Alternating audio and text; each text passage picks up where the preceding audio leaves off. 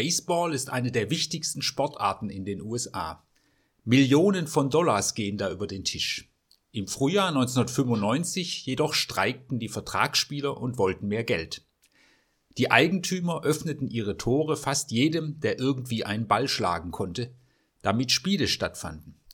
Es spielten keine Profis, die Spiele wurden nicht mit besonderem Können ausgeführt und manchem ging beim Spiel die Puste aus. Aber wie viel Spaß hatten diese Spieler? Man sah keine erstklassigen Spiele, aber man sah Menschen, die wirklich Freude am Spiel hatten. Sport, wie er sein soll. Ich denke, dass es Paulus ganz ähnlich ergangen ist. Er sagt einmal, ich habe Christus verfolgt. Aber dennoch darf ich nun mitspielen, darf dabei sein, mitarbeiten für sein Reich, für seine Gemeinde. Hier staunt einer, dass er nun das Trikot für Christus tragen darf. Und er sagt, das allein durch Christus. Aus Gnade bin ich, was ich bin.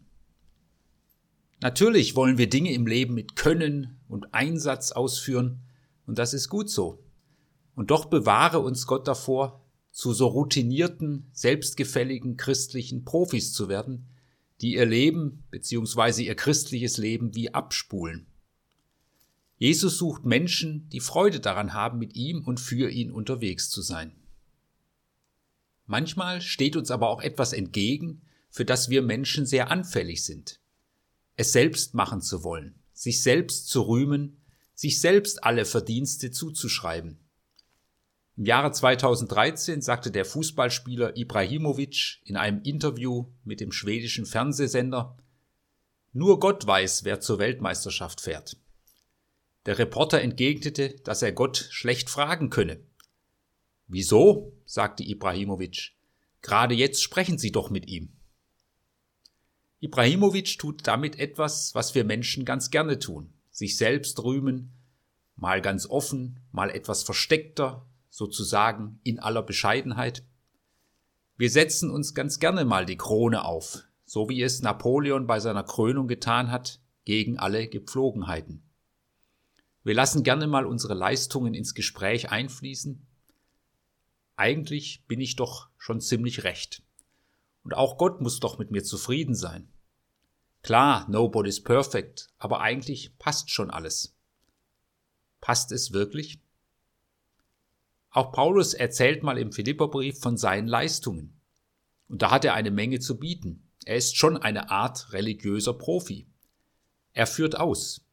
Ich bin best ausgebildet beim besten damaligen Lehrer Gamaliel in Jerusalem, intellektuell auf der Höhe. Ich habe mich immer voll für Gott eingesetzt, habe bestmöglich all das gehalten, was das jüdische Gesetz, die Torah von mir fordert. Vor Gott habe ich mir nichts vorzuwerfen. Es passt. Paulus hat einen beeindruckenden Lebenslauf. Und das ist doch eine gute Sache. Ich hoffe, dass jede und jeder manches oder gar vieles im Leben hat, was gelungen ist, was von Erfolg gekrönt war, auf das man stolz ist, an dem man sich freut. Es gibt ein gesundes Selbstbewusstsein. Aber Paulus fährt nun fort, und das ist für ihn das Entscheidende. In seinem Philipperbrief Kapitel 3, Vers 7 bis 11. Was mir Gewinn war, das habe ich um Christi willen für Schaden erachtet. Ja, ich erachte es noch alles für Schaden gegenüber der überschwänglichen Erkenntnis von Jesus Christus, meinem Herrn. Um seinetwillen ist mir das alles ein Schaden geworden. Ich erachte es für Dreck, damit ich Christus gewinne und in ihm gefunden werde, dass ich nicht habe meine Gerechtigkeit, die aus dem Gesetz kommt, sondern die durch den Glauben an Jesus Christus kommt, nämlich die Gerechtigkeit, die von Gott dem Glauben zugerechnet wird. Ihn möchte ich erkennen und die Kraft seiner Auferstehung und die Gemeinschaft seiner Leiden und so seinem Tod gleichgestaltet werden, damit ich gelange zur Auferstehung von den Toten. Paulus formuliert gerne drastisch. Er hat seine Ausbildung und seinen Verstand, auch seine Stellung, auch weiterhin gebrauchen können und genutzt, aber nicht mehr voller eigenem Stolz, sondern dankbar. Er hat ganz neu denken lernen müssen. Es waren für ihn die entscheidenden Werte. Ausbildung, Intellekt, Rang, Leistung, Leistung auch für Gott. Und da wird er auf einmal ganz rausgenommen, vom Pferd, vom hohen Ross geworfen, Vor Damaskus bei einer Aktion gegen Christinnen und Christen begegnet er dem auferstandenen Jesus Christus. Er braucht Tage, bis er dieses Erlebnis einordnen kann. Zunächst ist er blind. Doch dann, so beschreibt es der Schriftsteller Emmanuel Carrère, war da Klarheit und Licht. Er war nicht mehr derselbe, denn er war endlich er selbst. Wie Schuppen war es ihm von den Augen gefallen. Paulus beginnt nun mit diesem Jesus zu leben. Er muss sein Leben ganz neu durchbuchstabieren. Der auferstandene Jesus Christus hat ihn provoziert, auch Gott neu zu denken. Und so sagte er es dann. Alles, was ich vorher für so groß und wichtig gehalten habe, das ist mir nun unwichtig gegenüber der Erkenntnis von Jesus Christus. Ich habe nun nicht mehr meine Gerechtigkeit aus mir oder dem Befolgen der Gebote, sondern die Gerechtigkeit aus Jesus Christus. Christus schenkt es mir, dass ich recht sein kann vor Gott. Das ist nicht nur eine neue Sicht von sich selbst, sondern auch von Gott selbst. Gott schenkt sich mit Jesus Christus. Paulus erkennt, mein Wert hängt nicht an meiner Herkunft, meiner Schulbildung, an meiner Leistung, an meinem Aussehen. Im Johannesevangelium heißt es einmal, nicht die, die aus dem Blut, noch aus dem Willen des Fleisches, noch aus dem Willen eines Mannes sind Gottes Kinder, sondern die, die aus Gott geboren sind, die Jesus Christus aufnehmen. Nicht aus dem Blut, nicht meine Abstammung, meine Gene machen mich zum Kind Gottes, nicht aus dem Willen des Fleisches, also nicht das, ob ich mit Lust gezeugt wurde oder nicht, macht mich zum Kind Gottes. Nicht aus dem Willen des Mannes oder der Frau, also nicht, ob ich gewollt bin oder nicht, oder was meine Eltern aus mir machen wollten oder nicht, macht mich zum Kind Gottes. An Herkunft und Leistung, Bildung, am Aussehen hängt es bei Gott nicht. Eine ganz einfache Aussage, aber doch so schwer zu leben. Es ist eine befreiende Erkenntnis. Neben all dem, was das Leben an Lasten hat, muss ich nicht auch noch die Last tragen, mir selbst Wert geben zu müssen. Diese Erkenntnis schärft auch das Gewissen. Leben darf nicht Machbarkeitskriterien unterstellt werden. Nicht nur ein gesunder, leistungsstarker Mensch ist ein richtiger Mensch. Leben darf nicht nur Leistungskriterien unterstellt werden. Natürlich braucht es Leistung, aber dass unsere Gesellschaft in erster Linie als Leistungsgesellschaft definiert wird, ist schon erschreckend und macht deutlich, wer das Sagen hat.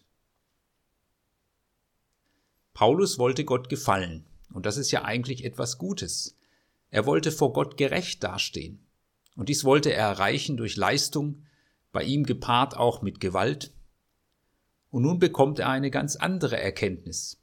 Meine Gerechtigkeit, also dass ich vor Gott recht bin und angenommen bin, kommt nicht aus mir, sondern ist Geschenk von Jesus Christus. Jesus tut das, was zu tun ist. Er liebt, er versöhnt, er gibt sich hin am Kreuz. Und das will ich annehmen, darauf vertrauen.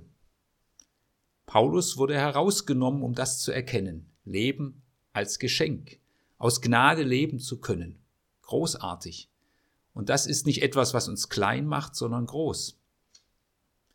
Ein Mann mit tiefer Erschöpfung, mit schwerem Burnout, schreibt, wie auch er ganz neu denken lernen muss. Ich muss nicht weiter einfach nur funktionieren. Ich habe in meinem Leben gelernt, hervorragend zu funktionieren, und ich wollte immer gut sein. Ich träumte davon, jemand zu sein, dem man nichts anhaben kann, weil er alles richtig macht.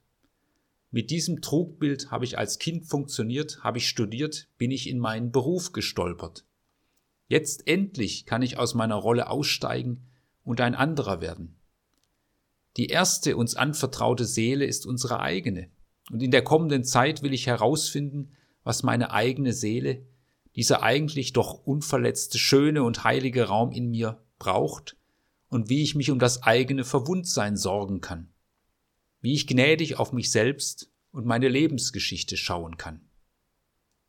Jesus Christus schaut gnädig auf unsere Lebensgeschichte. Und das schenkt Freude am Gelingenden, aber auch Mut, Fehler und Schuld einzugestehen, Mut zur Korrektur. Paulus lebt von einer ganz neuen Sicht und Basis her. Solus Christus, allein Christus. Und von dieser Basis her will er Christus immer besser kennenlernen, die Kraft des Lebens, die aus der Auferstehung kommt, entdecken und dabei dem Schweren und den Nöten des Lebens nicht aus dem Weg gehen. Gnadelosigkeit, Selbstruhm, Selbstbeweihräucherung nimmt der Welt ihren Glanz. Gnade, aus einem Geschenk leben zu dürfen, bringt diesen Glanz zurück in die Welt. Paul Jensi, Christ und Journalist, hat ein bewegendes Buch über die Gnade geschrieben.